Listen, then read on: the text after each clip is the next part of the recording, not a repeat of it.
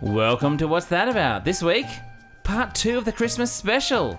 When too much what's that about is barely enough.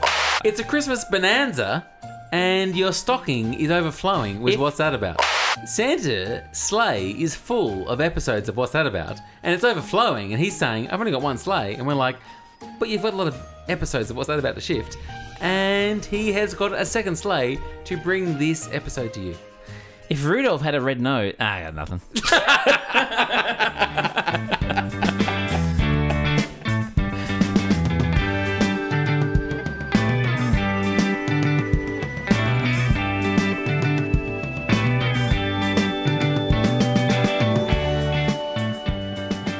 Topic 3, what's your topic 3 for tonight? Okay, the third topic I've got is 10,000 steps. Where did that figure come from? We've all, the, the Fitbit craze has hit us a couple of years ago. Everyone's obsessed with getting at least 10,000 steps. Yeah. Is that a thing? So is 10,000 a scientifically precise number? Yeah, where's the evidence? Where's the for that? evidence for Where the did it come 10,000? from? How do they arrive at 10,000 steps? That's a very good question. Is Yeah. this this would almost warrant a full episode. Okay, so the history of this dates back to the 60s, where a Japanese company called Yamasa, which looks very similar to Yamaha, it's just S instead of a H. Yeah. Which reminds me of those companies like Ah. Palsonic or Yeah. Somi. Yeah. or- Somi is one of my favorites. Love it. The Rolex.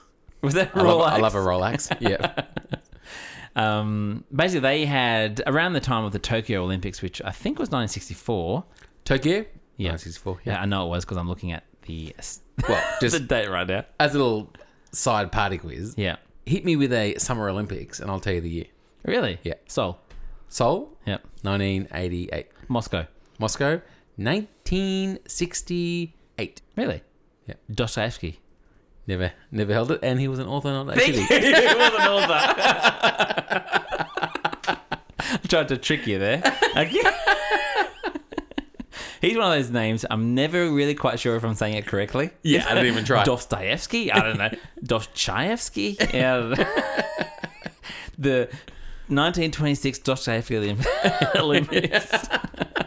That was the Winter Olympics, I think you'll find. Yeah, I think you're right. Okay.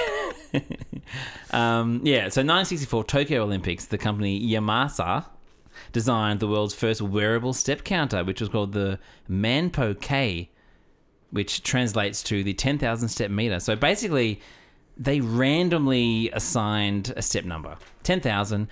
I think at They the had t- like a pedometer as a product they released. Yes. And they put 10,000 steps as a milestone mark on that ped- Yeah. pedometer. So I Right. think at that time um, in Japan, I think people were getting around like four to 5,000 steps. Not enough.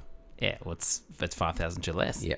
Um, and so they sort of said, right, Double it. I think the fact that it's more and the fact that it's a nice even number, Yeah. that's how they arrived at that. It's a very marketable kind of Right, amount. yeah. And so they just kind of made it up. There's no evidence for it. There's obviously many, many factors that come into step counting and, and what's beneficial for certain people Yep. depending on their their weight, their health, certain comorbidities and things like that. So um, they made it up So basically. they've effectively gone, most people are doing four to 5,000. Most people aren't doing enough. yep. Let's get them to reach for 10,000 as the next logical increment of a successful day's activity. That's right. And so since then, once again, that kind of went 1960s viral. So Yvonne from uh, Winnipeg got onto that. What a link back. Yeah, and she she went nuts with it with her mother's group, and that's viral back then. But basically, and so even since then, all the sort of research that's gone into it, they've been comparing ten thousand steps to like five thousand. They haven't been comparing to eight thousand. They haven't been comparing to twelve thousand Yep. it's all focused on 10,000 for some reason. So, yes, 10,000 steps is better. Basically, more is better, is what the current evidence suggests. So, Yeah. let's have a look here. We've got um, there's a study, an Australian study, thank you very much, uh, from 2017 showed people with increasingly high step counts spent less time in hospital. We've got another study that found that women who did 5,000 steps a day had significantly lower risk of being overweight or having high blood pressure than those who did less than that exercise scientists are currently trying to conduct studies to see whether 15,000 or 18,000 step marks have long term health benefits over 10,000 steps. Yeah. So basically, essentially, I think what we know is so far, the more steps, the better. Keep it going. Yeah. Now, so- have you had a Fitbit in your time? I have in my in my day. Yeah. Um, so just to clarify my understanding of this, so there's no magic number. So ten thousand isn't a magic number. Ten thousand is almost an a symbolic number of you need to do a lot of steps, Yeah. and more is better than less, and more. Let's arbitrarily say ten thousand is in the ballpark of more. Yeah. So basically, like they've arrived at like. 30 minutes of exercise most days is an ideal amount. That's Yeah. I think there's evidence for that. Which is about 30 100 minutes a day. 150 minutes a week is what they Do you is do what they thirty minutes a suggest. day? Me? Yeah, No. that's a that's a real commitment. Thirty It's, minutes a, a it's day. a lot. Yeah, I probably do. You know, if I'm, you know, maybe seventy to eighty minutes a week. We can say a day. No. Bloody hell. no. Next question. Yeah. you? Well, like you look like you do. Is is negative possible? That's harsh. That's not even true. I'm just trying to just trying to be mean to my brother. I go But- through phases where some phases I'm like three or four exercise sessions a week, Yeah. and then I'll go like six months doing literally zero I think- sessions a week. I think you're the same. I'm the same. Everyone's the same. We go through our phases. But generally, you know, they yeah, they say 150 minutes. No one, I think, unless you're really into it, not many people achieve that. yeah, But I think about a half an hour a day, which is what it equates to most days, is about three to four thousand extra steps. Yep. If you're accounting for the fact that most people do about five or s- most office workers five or six thousand steps, you arrive at around about a ten thousand step mark. right, okay. But if you do more than that, I think the evidence is suggesting that that's better. Mm-hmm. 10,000, you know, it's better than the average of like five or 6,000. yeah, It's not as good as 15,000. So basically, more is better. 10,000 is not really a magic number. yeah, yeah, that makes sense. Yeah. Mm. Yep, that's that's a good little what's that about. Yeah. So what's your average step count per day? I think Because you're an office worker. I'm Yeah. not an office worker. You are. I'm an office worker. You look like an office worker. Left left to my own devices, I reckon I would probably do five thousand steps a day. is that right? Yeah, Yeah. So I reckon in my I'm in the health industry and I don't know why I'm being secretive, but I will. um, basically, yeah, I'll do anywhere from nine to th- 12, 13,000. wow. Yeah. on your feet. On a standard day, yeah. okay, last topic for the night. Now, Merry Christmas, everybody. if you're still listening, and this is a fair slog, so Yeah. well well done you. now, this is a classic Martin Brothers situation is to get a big pimple on your nose right before Christmas. Yep. Luke, have you got a pimple on your nose? None. No pimple on my nose. I'm lucky to get away. Always Yeah, one of no us doubt. gets it.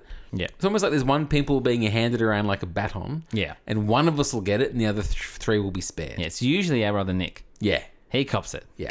He He hogs the If I had a baton. sleigh, he'd be guiding it. He tonight. Okay, my last topic. I'm going to be frank with you here. Mm-hmm. When I first proposed this topic a long time ago, and you knocked it on the head, Yep. but I did the research anyway. Yep. Good. And I didn't understand it. I didn't I didn't understand the findings I was being presented with. Yeah. So this answer may be a little sketchy. All right. So the topic is deja vu. Yeah, I do remember this. Yeah. So deja vu comes from the French meaning already seen. So it's that that phenomenon we have all had of that strong sensation that an event or an experience that we're currently having has already been experienced. Yeah. And it's fleeting and they occur at random and they're quite brief. And so you might be in a conversation with a bunch of people who you've never gathered together before. And in the middle of that conversation, you might feel, "I've- I've had this conversation before with these people. Yeah. Or maybe you travel to a new country for the first time and you're walking down the street and you see something, you're like, I've walked down this street before and seen this. And it's not possible that that is true. Deja vu. that was a uh, That's. yes. deja vu. I have experienced deja vu. You have as well. Can I just say that little intro spiel? Not bad. I'm great. It's, it's okay. It's okay. no, it's it's good. It's fine. It's fine. To me, I'm like, that's a pretty good explanation of deja vu. Yeah, it is. I think we've all experienced that. That's just this weird sensation you get. Yeah. Like this seems really familiar. Yeah, Yeah. it feels familiar. And so, some quick stats and facts. Mm-hmm. So, apparently, 60 to 80% of people say, I've experienced deja vu. Yeah. Right. most likely people that experience deja vu are between 15 and 25 years. Really? So it's a young person's phenomenon. That's weird because you think it would happen more to older people who have had more experiences in life. Oh. Yes, not the case. Yeah. Apparently, after 25, reports of deja vu decrease rapidly. Is that because your memory decreases rapidly? Possibly. Yeah. That's right. I was a big deja vu person when I was younger. We. Big time. You know, when you're researching a topic and you're like deja vu, and I'm like, I get a lot of deja vu. I used to get a lot of deja vu. Yeah. And you're hoping when you Google search deja vu, the result is, you know, very intelligent and attractive people get a lot of deja vu. Yeah. Like, wow. That's not the way this uh, podcast works. Usually, as I've said previously, a lot of the subjects that have somehow related to me indicate that I'm aging and overweight. That's and hairy. Usually hairy, fat, overweight. That's fat and overweight, both. It's different aspects. So I used I used to get a lot of deja vu back when I was I reckon honestly between fifteen and twenty five Is years that of right? age. Oh, I- all the time I used to get All right. deja vu. These days, not so often. And first reports of deja vu have been seen from the age of about six. Mostly, it's kind of a young person's experience. Now I have a six-year-old, Yeah, and you have a five-year-old and a seven year old. and a seven-year-old. Yeah, and a three year old. I'm not going to trust a word they say. Are you? Are you, going to take a study and go, hmm, deja vu? I'm like, They're a completely They're unreliable idiots. witness. They are complete idiots. They- I'm not trusting them as far as I can throw them, which is pretty damn far because these my son is pretty light. But Um, and by the by, I saw your son today wearing a Karate Kid t shirt. Yes. And I could not have been more jealous. yeah, I, I, it's one of my proudest moments. So good. He actually knows the crane as well. I told him Oh. that because he hasn't seen the movie. It's a, probably a little bit older than than he Yeah, is for, yeah, it's some but friends, yeah. I've showed him the YouTube clip of the crane. Yeah. and he loves it. Yeah. Yeah. So good. We have a tradition in our house when you've finished an accomplishment. So Yeah. you finished kindergarten or grade one or whatever the, the thing is at the moment. On the drive home, I put on Joe Esposito's You're the Best. Oh, that's one of the great tunes. Jeez, it fires me up. Interesting, not relevant to this topic at all, but apparently that was written for Rocky 3 Really? and it was turned down for Rocky 3 and they went with um, either Tiger instead by who's that by? Uh, Eye of the Tiger. Um, it's one of the great reality TV shows that you really enjoyed the first season of. Survivor. Yes, there you go. Yes. good. Good. And so to get to the crux of it, deja vu, what's that about? Short answer, as always, is we're not sure because it's such a fleeting, subjective experience. Yeah, it lasts for seconds. Seconds. from from my memory. And Yeah. to be honest, I haven't experienced it lately either. It's really it It's- was since 25? no, I, don't, yeah, I think I've experienced it since then, but it has tailed off Yeah. now that I'm turning forty and I'm, 40. I'm a mature man. I think it is certainly tapering off. Yeah, Yeah. And so this, how it works is a little complicated to understand. So bear with me for a moment. all right. I'm going to try and give this as simply as I can. This is always a concerning time. You have a history of going deep into things, and I have a history of getting more shallow during that time. Basically, my phone becomes more interesting, and the wall and ceiling become more interesting, and I just start. "Oh, the cornice is looking a bit uh, uneven. What's-" So deja vu in terms of what causes it yeah, is a little bit tricky to explain without, as we've said, kind of boring you to tears. But effectively, it's kind of a glitch in the memory system. So um, there are kind of like three types of memory systems. There's our sensory memory, which is like nanosecond. What is the stimulus that's entering our five senses? and that happens kind of under conscious awareness. There's the short term memory, which can last up to 30 seconds, and that's a little bit more how we manipulating new data that's coming into the brain. Yeah. And there's the long term memory, obviously, which hangs around for a while. And so, effectively, what deja vu is, is when our sensory memory is talking, it bypasses Mm. the short term memory and talks directly to our long term memory. but it only talks to a small part of our long term memory. So our long term memory is obviously stored in different parts of our brain. One of those parts Is that obvious? obviously. Please. I thought it would be in the one in the long term memory. It's not, there's section. not a long term memory bucket. I thought it'd be like a club. There's not a club. Okay, yeah. stored in different parts of our brain. Yeah. And the sensory memory talks to the bit of long term memory, which is more about the vibe of an event, not the details of an event. So when your sensory memory connects with the vibe of an event, that bit of the brain, it says, hey, this feels familiar. And it bypasses both short term memory and the bit of long term memory that stores accurate detail. And so when those two things connect, our brain goes, hey, I've lived this before. All right. And that's false, but it's how our brain's having like a little glitch. That's Ah, really interesting, isn't it? I am not 100% sure that's an accurate interpretation Yeah. of what happens, Yeah. but I've constructed that from what I've read, and it seems reasonable. I'm going to go with it because Yep. I haven't experienced that before, and it seems reasonable to me. But it is, it's really memory is one of those things. I know it's within the psychological realm, but it's a fascinating thing. Memory, the fact that you can Yeah. vaguely remember things, and then try harder, and then it, you retrieve it somehow. Like that's just fascinating. and the but like the sheer fact that memory is more it's it's a constructive process more than a photographic process like we are mo- we make meaning from events and we carry those memories in ways consistent with our belief systems Yeah.